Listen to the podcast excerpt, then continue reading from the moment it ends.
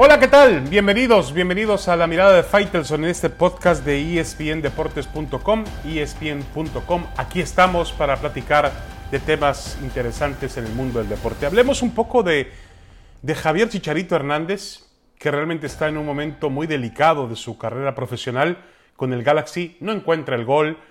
En el último partido salió a la banca como suplente. Ya entró en la segunda parte por la lesión de Johnny González, el jugador joven que Barros Schelotto había decidido enviar al campo de juego en su lugar. Y realmente parece, tuvo una ocasión que generalmente Javier Hernández no falla. Esta vez la falló y de manera horrible. Puso el balón prácticamente en la fila 20. Y uno se preguntaría qué pasa con este futbolista. Si algo reconocimos siempre de Javier Hernández fue su poder mental, esa capacidad para ser un deportista ordenado, disciplinado, trabajador, que se quedaba después del entrenamiento, que cuidaba su peso, cuidaba su alimentación, cuidaba sus noches, y que siempre estaba en el momento oportuno, a la hora oportuna para meter la pelota. Eso lo llevó a jugar en un nivel sublime del juego. Uno de los tres mexicanos que ha alcanzado el nivel clase A, junto con Rafa Márquez y Hugo Sánchez. ¿Qué le pasa al Chicharito?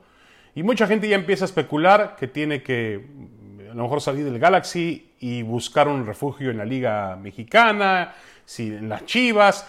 Lo que tiene que hacer el Chicharito es, para mí, primero concentrarse, volver a las raíces y entender que para él el fútbol, y para todos, ¿no?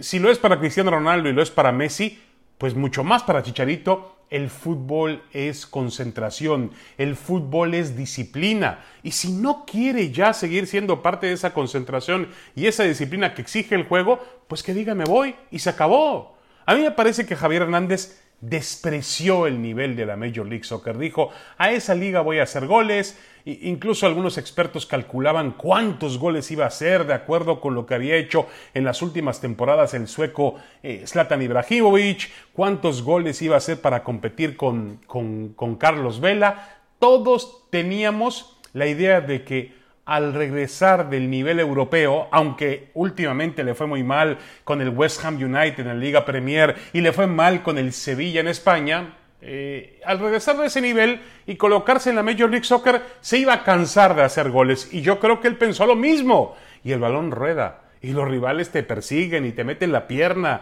Y tienes que estar físicamente bien. No es fácil hacer goles en ninguna liga del mundo si no estás preparado, sobre todo mentalmente. Yo celebro que él pues haya logrado tener una familia. Acaba de tener a su segundo hijo, si no me equivoco, y tiene está casado, vive en Los Ángeles, tiene un salario anual de $6 millones. Todo eso es maravilloso y se lo ha ganado, se lo merece. Pero el fútbol es competencia. Y el día en que no estés dispuesto a competir, en cualquier deporte profesional, el día que no quieras competir, pues mejor hazte un lado. Mejor hazte un lado. Yo creo que la única forma que tiene Javier Hernández de volver a un nivel importante es encontrando al propio Javier Hernández. Encontrando aquel Chicharito que del Guadalajara se fue siendo campeón de goleo, llegó a Inglaterra con pocas oportunidades para destacar en el Manchester United. Si Alex Ferguson le dio minutos que él siempre aprovechó, su pase a un equipo como el Real Madrid, después tuvo temporadas muy buenas con el Bayer Leverkusen en el fútbol de Alemania, realmente a un nivel extraordinario. Decidió volver a la Liga Premier, lo cual no resultó tan positivo. El paso por el Sevilla, que fue amargo. Javier Hernández tiene que volver a las bases que fincaron una carrera histórica. Yo estoy de acuerdo con él. Al final creo que no lo tenía por qué haber dicho. Él es una leyenda del fútbol mexicano, pero que se comporte como leyenda. Si eres una leyenda del fútbol mexicano, tienes la obligación de comportarte como leyenda. Y el día en que ya no quieras comportarte como leyenda, pues mejor retírate. Dime, me voy a retirar prematuramente a disfrutar de mi dinero, de mi familia y hacer otra cosa. Pero cuando estás metido en un deporte competitivo, si no lo atiendes, si no estás metido las 24 horas del día en ese tema, pues no vas a tener mucho éxito, que digamos, y ahí están los resultados del Chicharito y obviamente la decepción del Galaxy, que está en un bache en los últimos lugares de la Major League Soccer. Se habla de que Barros Schelotto podría perder su trabajo. Todo lo que ha acarreado esta situación. En una ciudad, además, que ha tenido motivos para festejar en los últimos momentos. Los Lakers ganan un título después de 10 años. Los Dodgers están buscando una serie mundial después de 32 años. La próxima semana viene el clásico contra el equipo de Los Ángeles FC, el LAFC. Y es un derbi, un clásico, y el Galaxy en este momento no está para ofrecer batalla. Sí, yo estoy de acuerdo, mucha gente le echa la culpa a Chicharito. Él no tiene toda la culpa, él no genera fútbol, él suele meter las pelotas, pero él no está cumpliendo con su trabajo.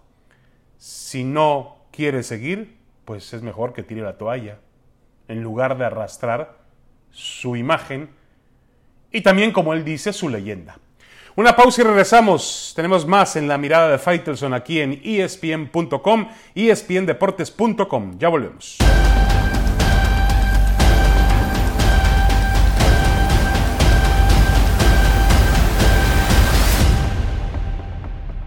Regresamos. Muchas gracias por continuar con nosotros en La Mirada de Faitelson aquí en ESPNDeportes.com e ESPN.com. Bueno, en el fútbol mexicano, o por lo menos la Liga MX, puede tener la conciencia tranquila, porque el que mejor juega es el líder general de la competencia. El León ha hecho otra temporada por encima de los 30 puntos. Le ganó el lunes por la noche al América en el cierre de la jornada 14. A 3 fechas del final, el León va a estar calificado de forma directa a la liguilla. Y lo que son las cosas, cuando estaban fomentando la mediocridad, pues sin querer queriendo, el fútbol mexicano encontró cierta excelencia. Es decir, los dirigentes del fútbol mexicano habían hallado un sentido que obviamente iba a alentar, para mí, la mediocridad, la pobreza de la liga, al aumentar a 12 los clasificados a una postemporada. Del 1 al 4 van de forma directa y del puesto número 5 al 12 van a una reclasificación a un solo partido. Esto significa que en el fútbol mexicano 12 de 18 equipos que arrancan estarían en postemporada. Mediocridad absoluta. Pero este cambio de formato ha alentado ahora que haya 4 boletos directos a la liguilla. Y eso de alguna manera ha separado la calidad a los de adelante, a los grandes candidatos, y también, por otra parte, ha generado una lucha en la parte final del torneo para ver quién se queda con esos boletos directos a la liguilla. Y los candidatos quieren esos boletos directos a liguilla porque les dan un fin de semana más de descanso, una semana más de descanso, y además no tienes que jugarte todo el torneo en una noche de reclasificación a 90 minutos donde hay cierto peligro y todo puede suceder. Por ahora el León está al frente de la tabla. Y luego Pumas, que para mí es un intruso, pero ha hecho un torneo muy bueno en el segundo lugar. Está metido ahí Tigres, está metido también Cruz Azul todavía, aunque está en mala racha. El América, Rayados y el propio Chivas, que también podría estar eventualmente disputando un boleto para estar entre los 4 mejores. Lo que sí es evidente es que el León juega mejor que nadie. Juega bien al fútbol, le falta al equipo de Nacho Ambriz realmente constatarlo en la liguilla, confirmarlo ahí. No ha podido ganar un campeonato todavía con Ambriz. Es un equipo que cuando llega el momento clave suele tener sus falencias. Vamos a ver si esta vez el equipo se nota muy amalgamado, muy experimentado, con Luis Montes en gran forma, con Fernando Navarro, con Mena, Gigliotti, que ha hecho sus goles, Meneses, el portero Cota. Tiene un buen equipo el León y creo que además juega o intenta jugar bien al fútbol. Pumas, insisto, es el intruso. Tigres está cerrando el torneo con 5 triunfos al hilo. Ahí viene el equipo de Tigres. No juega nada, juega feo, pero gana los partidos. Cruz Azul atraviesa por una crisis en un momento poco propicio del calendario. Cruz Azul se puede quedar sin uno de esos boletos directos. Y ahí está en el América, insisto, que ahora parece que perdió al colombiano Nico Benedetti en otra lesión de esas que ha tenido a raudales el equipo americanista y que no le han permitido, es la realidad, tener la constancia, la regularidad que necesita el equipo. Monterrey, el último campeón del fútbol mexicano, que viene cerrando bien. E insisto, hasta las Chivas de Vucetich, que con su triunfo en el clásico contra el Atlas, en el derbi tapatío, se han metido de pronto a la posibilidad de pelear por esos 4 lugares. Yo creo que el cambio de formato no es positivo, es decir, tener 12 equipos clasificados a la liguilla de 18 que comienzan el torneo, pues no, es mediocridad, es fomentar la pobreza futbolística, pero regalar 4 boletos a los equipos que se esmeren por estar adelante, pues ha resultado un paso muy interesante en este cambio de formato. Insisto, ha privilegiado esos 4 lugares a los equipos, a los candidatos. Sabíamos de un principio que, bueno, quizá lo de Pumas no, que me parece que es una sorpresa, pero que Cruz Azul, que el América, que Tigres, que el León, que Rayados iban a tratar de competir por el campeonato, sí. En este caso, Pumas es el único equipo que aparece en una situación para la cual no estaba presupuestado. Pero André Ligini y el equipo han hecho un trabajo estupendo y Pumas está ahí porque se lo merece y punto. Nadie le ha regalado absolutamente nada. Lo que sí es que el fútbol mexicano, buscando mediocridad o en medio de la mediocridad, halló de pronto lo que no estaba buscando: excelencia. Los 4 primeros lugares del torneo serán un premio a la excelencia, un premio a los equipos más regulares, más constantes y también grandes candidatos al título. Y habrá algún grande o algunos grandes pues que tendrán que pasar por el examen de la reclasificación y tomar los riesgos que ello conlleva. Jugar en la noche de repesca a 90 minutos, todo o nada. Mucho cuidado con eso. Hacemos una pausa, regresamos, tenemos más en La Mirada de Faitelson en este podcast de ESPNDeportes.com y también de ESPN.com.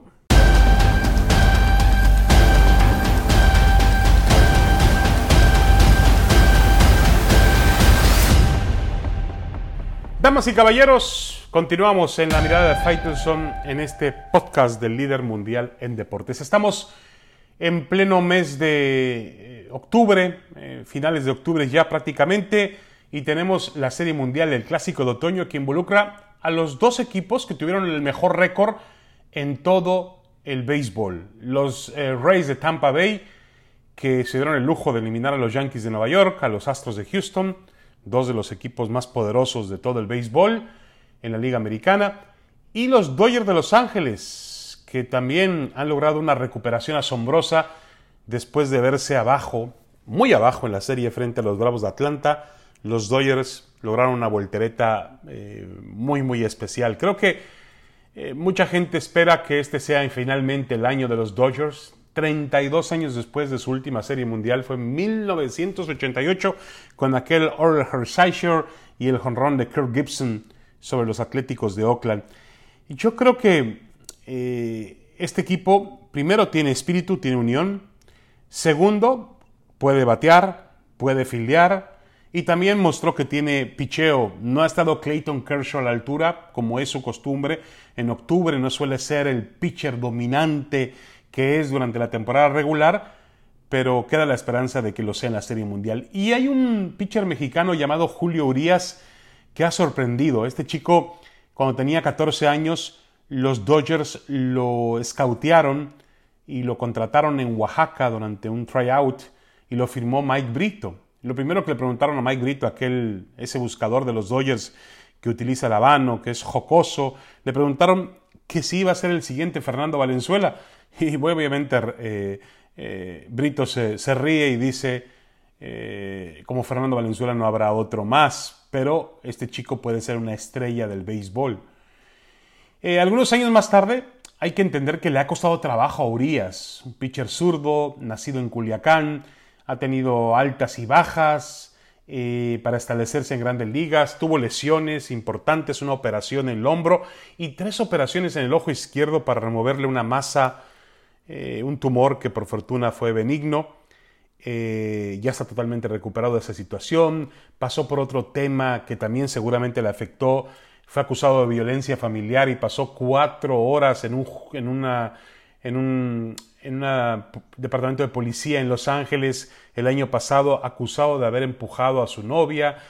Tuvo que pagar una fianza de $20,000. Estuvo momentáneamente suspendido por la oficina del comisionado del béisbol. Todo eso, por todo eso ha pasado Julio Urías hasta llegar a esta temporada. Le ganó el arbitraje a los Dodgers en el tema contractual y logró ganar por esta campaña $1,000,000. Que para mucha gente es una cifra, para todos, nosotros una cifra es importante, pero en el béisbol créeme que no lo es. Y la verdad es que respondió como abridor para el equipo de Dave Roberts, y en la postemporada ha sido el alma de este equipo en el picheo. Un picheo que ha tenido sus momentos complicados para el equipo de los Dodgers, pero Urías ha respondido. El mayor problema que tiene él es que lo comparan con Fernando Valenzuela. Siempre, como es zurdo, como es mexicano, enseguida creen que vamos a tener una repetición de lo que fue aquel maravilloso pitcher. Valenzuela marcó a muchas generaciones en México, a muchas generaciones aquí en Estados Unidos, en el área de California, en el área de Los Ángeles, y enseguida, pues lo que viene a la mente de la gente es que va a ser el siguiente Fernando Valenzuela. No va a ser el siguiente Fernando Valenzuela, de ninguna manera. Fernando Valenzuela fue uno y Urías no va a acercarse a esa posibilidad, de ninguna forma. A pesar de que tiene grandes cualidades como pitcher, lanza una recta que va por encima de las 95 millas, tiene una curva y un cambio muy buenos, la curva se mueve horizontalmente, lo cual dificulta mucho la labor del bateador. Es un buen pitcher y ha demostrado ahora personalidad y temple en estos playoffs, lo cual nos garantiza que va a ser un buen pitcher, puede ser un elemento como fue considerado hace 3-4 años, para ser una de las mayores estrellas de todo el béisbol, pero no al nivel de Fernando Valenzuela. Y yo creo que eso le ha pesado a él. Le han colocado sobre los hombros a Valenzuela y bueno, Valenzuela, el peso de Valenzuela es muy, muy difícil de soportar para cualquier beisbolista. Estamos hablando del mejor beisbolista mexicano de la historia y uno de los mejores pitchers de todos los tiempos de los Dodgers de Los Ángeles. Con lo cual, supongo que Urías tuvo en su momento cierta presión, pero ahora está bien y está pensando en poder ayudar a estos Dodgers a ganar la Serie Mundial. Para mí son favoritos los Dodgers, es ahora o nunca para el equipo angelino, tienen que aprovecharlo, temporada de pandemia, recortada a 60 partidos, los playoffs han jugado en una especie de burbuja. Ellos no han salido de Arlington, ahí han logrado eliminar a los Padres de San Diego, eliminar a los Bravos de Atlanta y ahora son favoritos para vencer a las Mantarrayas o los Devil Rays de Tampa. Cuidado, porque Tampa tiene condiciones para protagonizar una sorpresa. Que veamos un buen clásico de otoño, una buena serie mundial entre los Dodgers y los Devil Rays. Muchas gracias, un abrazo, saludos en la mirada de Faitelson. Los espero la próxima semana.